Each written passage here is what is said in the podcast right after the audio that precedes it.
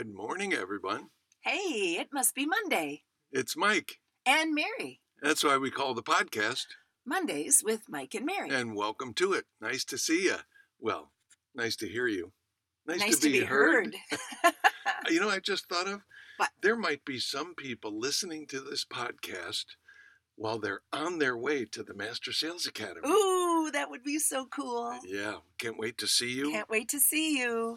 We're going to have a wonderful time. But this podcast is about R squared coaching and some of the highlights from our most recent week's coaching calls. Parade of techniques, ask the experts.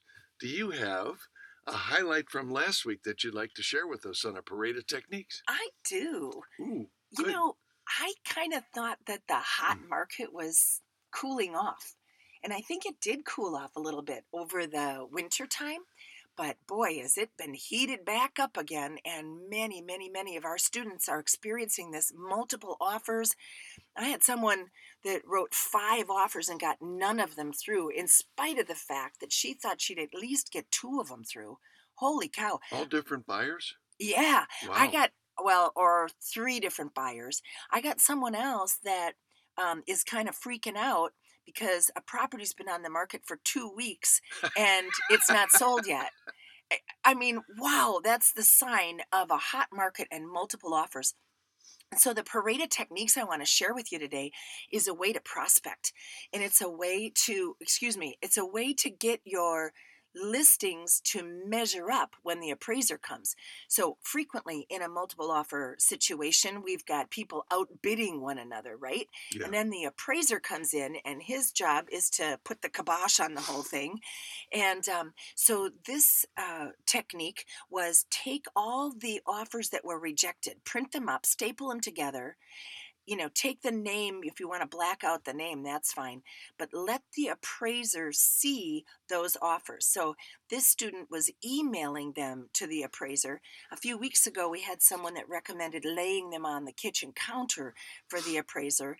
And a year ago, we had someone that recommended door A knocking prospecting tool. with exactly the same thing. Black Yeah. the name out, attach those three, four, five offers to a clipboard, staple together, and say, I stopped by to find out if you were thinking of selling. No? Well, here's the reason why. These four families all chose to live in this neighborhood, picked out a house, and didn't get it.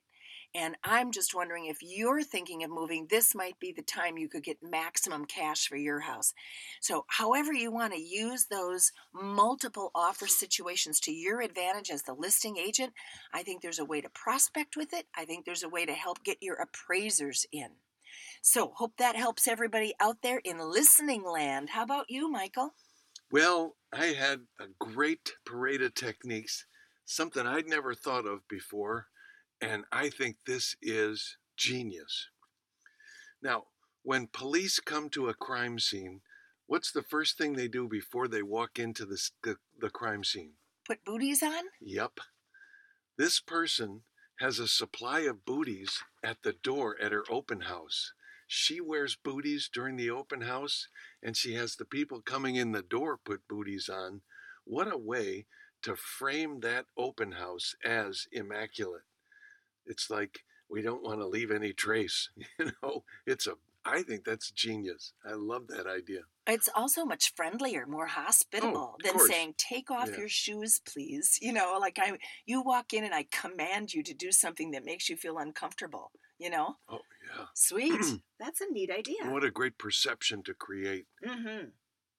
How about an Ask the Experts question? Oh, I got one of those. Yeah, you got a doozy? All right. Well, I got a student who is uh, has been she had her she had her website designed by a pro.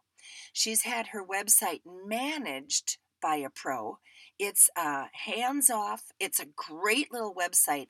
Although, as she analyzed, how much return on my investment am I getting? How many transactions can I attribute directly to my website? She realized the answer was none. Oh, no. Now, a little later on the call, someone asked the question, Well, how many do you get? And we went around the horn for a second person asking that question. And the answer was uh, one or two, uh, and mostly zero, Wow. you know, directly attributable to that website. This is a personal website for an agent right. that's not capturing any leads. right. Okay. And this particular website is due to come up now uh, to be paid again. It's $5,000 a year. It's been in existence for five years. Mhm. Do I renew it or do I not? And um, So you spent $25,000, made zero. uh, yeah, Okay. to That's not a difficult decision. want to take a guess at what was heard? Yeah. So over and over again, um, you know, the other people on the team said, "Hey, I'm using my company's website, Mhm. and then I've got a personal landing page, and I can attach things to that, other landing pages, Sure. etc. Sure. And I, you know, it's not costing me five thousand dollars a year, and I got better use for that five thousand dollars. So over and over, we heard that. I think the point, though, is that the concept of a website has changed from what it was 15 years ago, Oh, 10 years ago. 15 months ago. Y- yeah. So, you know, sometimes if you're an early implementer, Uh-huh. you got some real big benefits from that early implementation.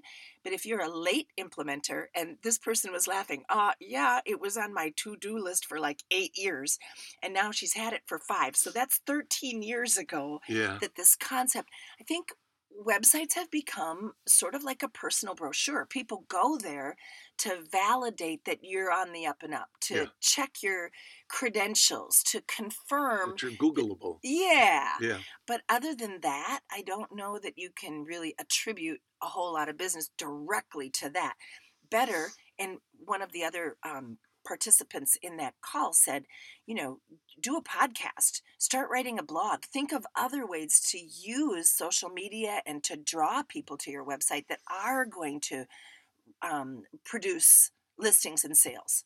So, You know, Rick Rosen puts together, he's, he's got dozens of websites out there. He calls them outposts, you know, that capture leads and capture information. And He's they're got- all free. he's got funnels. Yeah. Yeah. Exactly. Right. And, you know, the cost of digital media has changed so much. Oh, yeah. Remember the first digital camera?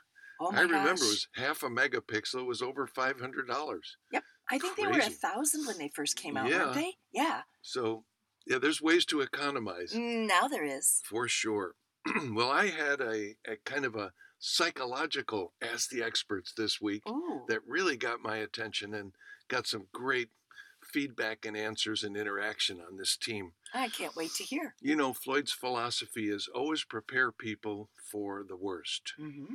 not just the best. Now that doesn't mean only prepare people for the worst. Because if you're if you're a doomsday, doom and gloom kind of person who's saying, here's all the bad stuff that's going to happen, you know, to buyers up front or to sellers up front, you could scare some of them. Okay. So the Ask the Experts question was I feel like I'm forecasting things that are scaring my clients. Ah. Because I think what he was doing is just preparing them for the worst, not also the best. Okay. So how do I how do I mitigate that so I'm not scaring people but still preparing them? Yep. And of course, got some great great advice. And the first thing he heard was, well, if the, you feel like you're doing that, you probably are. Ah, very good. Pay attention to your feelings. I think that's important. Then he heard, well, listen more and talk less. Or to put it in Wickman terms, never sell with blah blah if blah gets the job done. Yep, sometimes it's TMI, too much information.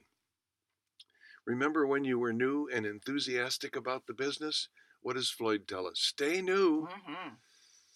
keep that enthusiasm or restore it pretend you're new and and yes prepare people for the worst but you do it in a way that's not doom and gloom but rather keep your fingers crossed what's that Oh, I was hoping you'd say that because Yeah. I've been sitting here going KYFC, KYFC. Keep your fingers crossed. Thank you, Floyd. which we used to say was keep them hopping but which you know on one foot but really keep them hoping is what it means Yeah. because when you confuse people emotionally they procrastinate And that was what's happening here. Oh. He's confusing them.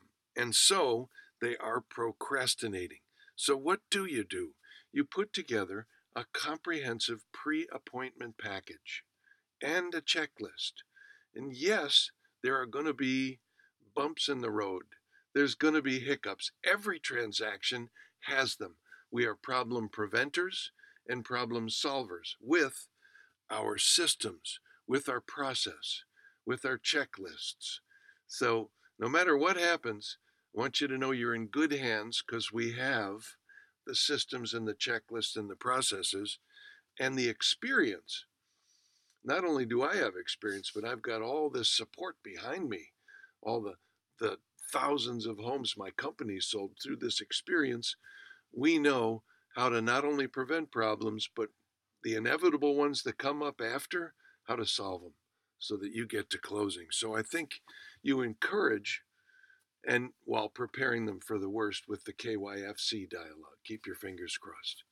Oh, I love it. And so good that you have me because other agents don't have those systems. Oh, yeah.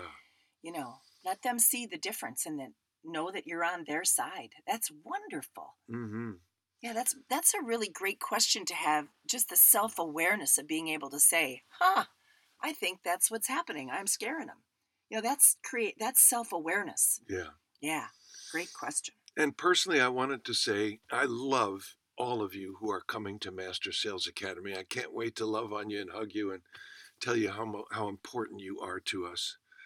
And for those of you who are not making it, for whatever reason, you've got six months to fix your schedule up, make your room reservations, and clear the deck so that you can be with us next time. And I sure hope you are. Business Breakthrough in November. In Lexington. Yeah, so be watching our website because if you're not in the room, we're going to announce some funky things when we get to Master Sales Academy. And I believe our website's ready to change and get people signed up for Business Breakthrough. We have a website? We Oh, well, it's just a brochure. FloydWickman.com. oh, yeah. See you next time. Bye bye.